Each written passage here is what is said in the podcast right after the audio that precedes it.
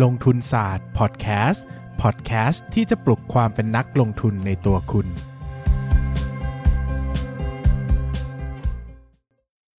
ถ้าพูดถึงหนังสือที่ผมรู้สึกว่า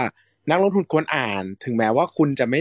ถึงแม้ว่าจะเป็นหนังสือที่แบบแทบจะ absolutely not หุ้นเลยหรือว่าแทบจะ absolutely not การเงินแต่มันก็เกี่ยวอยู่บ้างนะก็คือเซเปียนผมว่าเซเปียนเนี่ยคือหนังหนังสือที่มนุษย์ต้องอ่านอะ ยิ่งมนุษย์ที่อยากจะเป็นมนุษย์ที่แท้จริงอะหมายถึงว่าต้องมนุษย์ที่เข้าใจพฤติกรรมความเป็นเซเปียนจริง ๆ ความต้องเข้าใจเผ่าพันธุ์ตัวเองว่าทุกวันนี้เราใช้ชีวิตอยู่กับเรื่องเล่าอะไรอย่างเงี้ยซึ่ง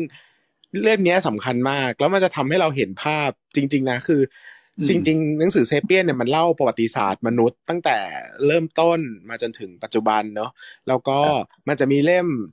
21 lesson กับ Homo Deus ซึ่งสองเล่มนั้นเนี่ย ผมอะตัวผมไม่ไม่ไม่ได้บายไอเดียหรือให้น้ำหนักเท่ากับเซเปียน เพราะว่าสองเล่มนั้นเนี่ยมันค่อนข้างจะเป็นแนวคิดกับอนาคตเยอะไม่ซึ่งเถียงจริงซึ่งมันอาจจะเกิดขึ้นได้ยากหรืออาจจะไม่เกิดขึ้นก็ได้ เข้าใจไหมแต่หมายถึงว่าตัวของ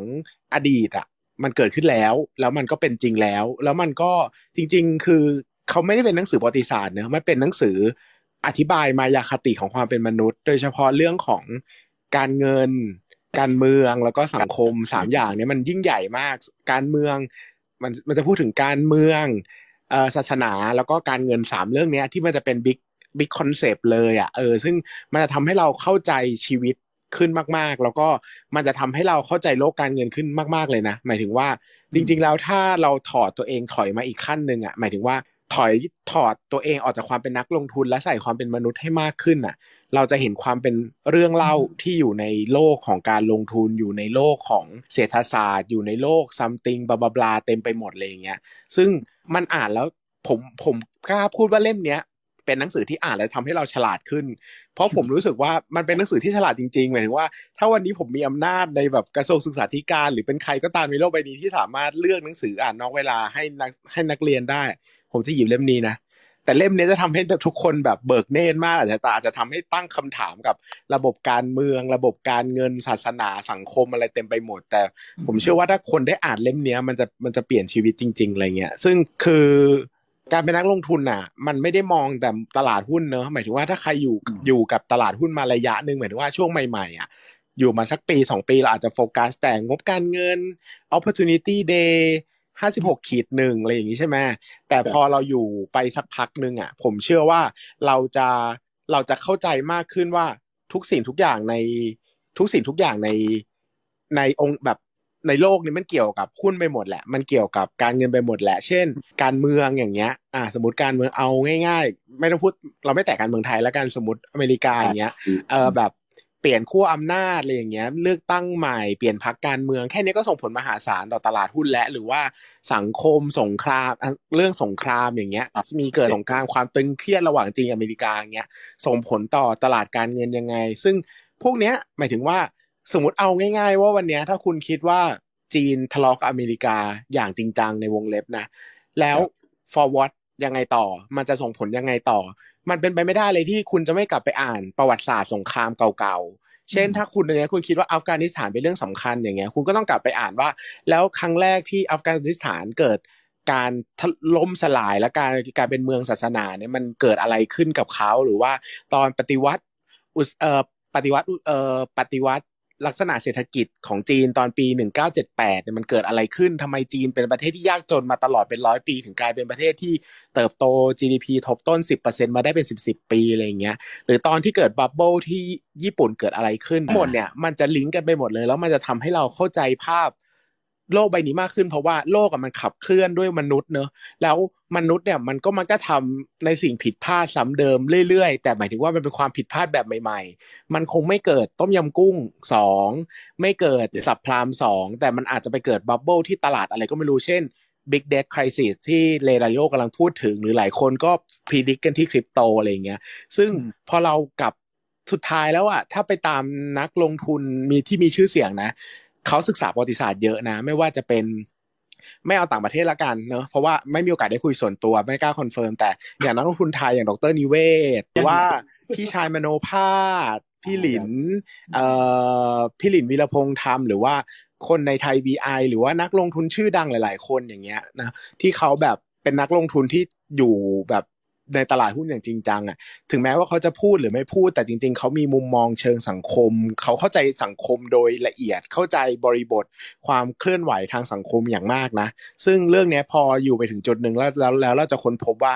เราไม่สามารถแยกเรื่องนี้ออกจากตลาดหุ้นได้คือ เราไม่สามารถเทคทุนนิยมอิดอออะ คือไม่สามารถฉันจะแบกฉันจะโอบกอดรับแต่ตลาดหุ้นอย่างเดียวยกตัวอย่างง่าย ๆ อย่างช่วงที่จีนกับอเมริกามีสงครามการค้าตอนยุคโดนัลด์ทรัมป์อย่างเงี้ย ถ้าเราเลือกจะอีกนอไปเลยเราก็อาจจะสูญเสียโอกาสการลงทุน เพราะว่าหุ้น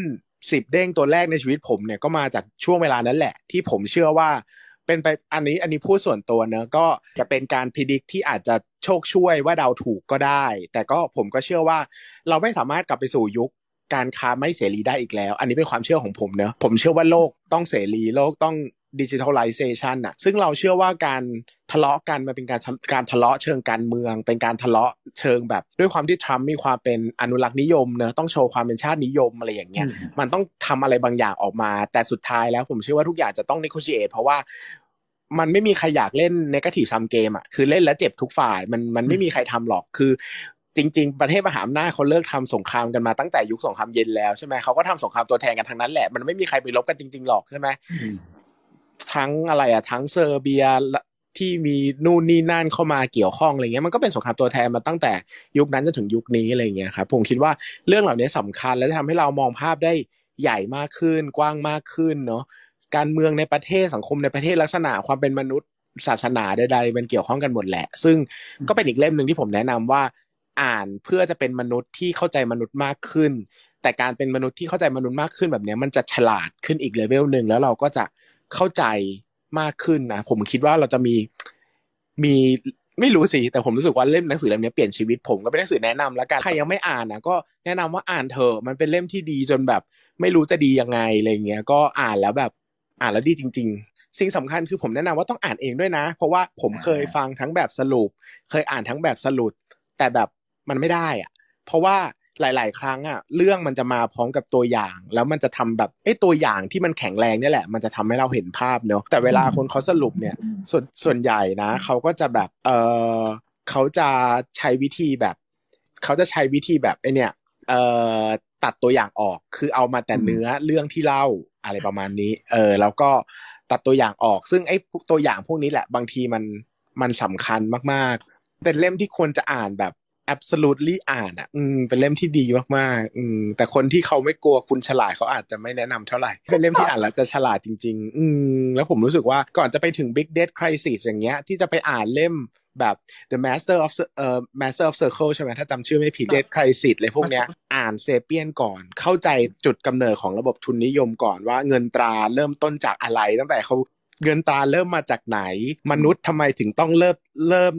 ปลูกแบบเริ่มมีอารยธรรม มีการปฏิวัติเชิง cognitive revolution agriculture revolution ได้ยังไง เงินทำไมเงินถึงมีค่าทั้งที่มันเป็นกระดาษใบเดียวเนี่ยเราเริ่มเข้าใจตั้งแต่เรื่องเบสิกพื้นฐาน เราจะเข้าใจลากลากถึงความเป็นมนุษย์จริง ๆ แล้วพอมาอ่าน big death crisis เราจะเข้าใจเลยว่า โลกมันแบกความเชื่อไว้มหาศาลอะโลกใบนี้มีหนี้แบบสองล้านล้าน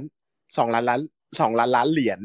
เออ มันเป็นนี่มหามาขนาดมหาศาลที่นี่ขนาดเนี้ยมันอยู่บนโลกใบนี้ได้เพราะว่าความเชื่อเพียงคำเดียวเลยนะ ระบบเครดิต ระบบธนาคารมันตีฟูความเป็นทุนนิยมให้ใหญ่โตมหาศาล ซึ่งเราต้องกลับไปดูล่าความเชื่ออีกต้องไปดูว่า แล้วความเชื่อพวกนี้มันค้ำยันไปด้วยอะไรบ้าง มันค้ำยันไปด้วยศาสนา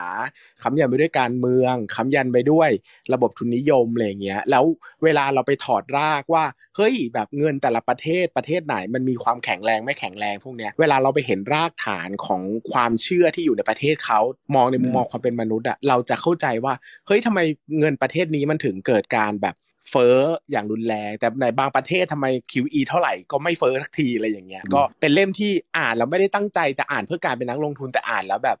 ว่าเราเป็นนักลงทุนที่ที่ดีขึ้นกว่าเมื่อวานอะอะก็ก็ไม่รู้เหมือนกันแต่ละคนอาจจะ response ต่อหนังสือแต่ละเล่มไม่เท่ากันเนอะแต่เรื่องนี้ผมแนะนำมากเลยอะก่อนที่จะไปทำอะไรทุกอย่างอ่าน Sapiens ก่อนมันดีมากเลย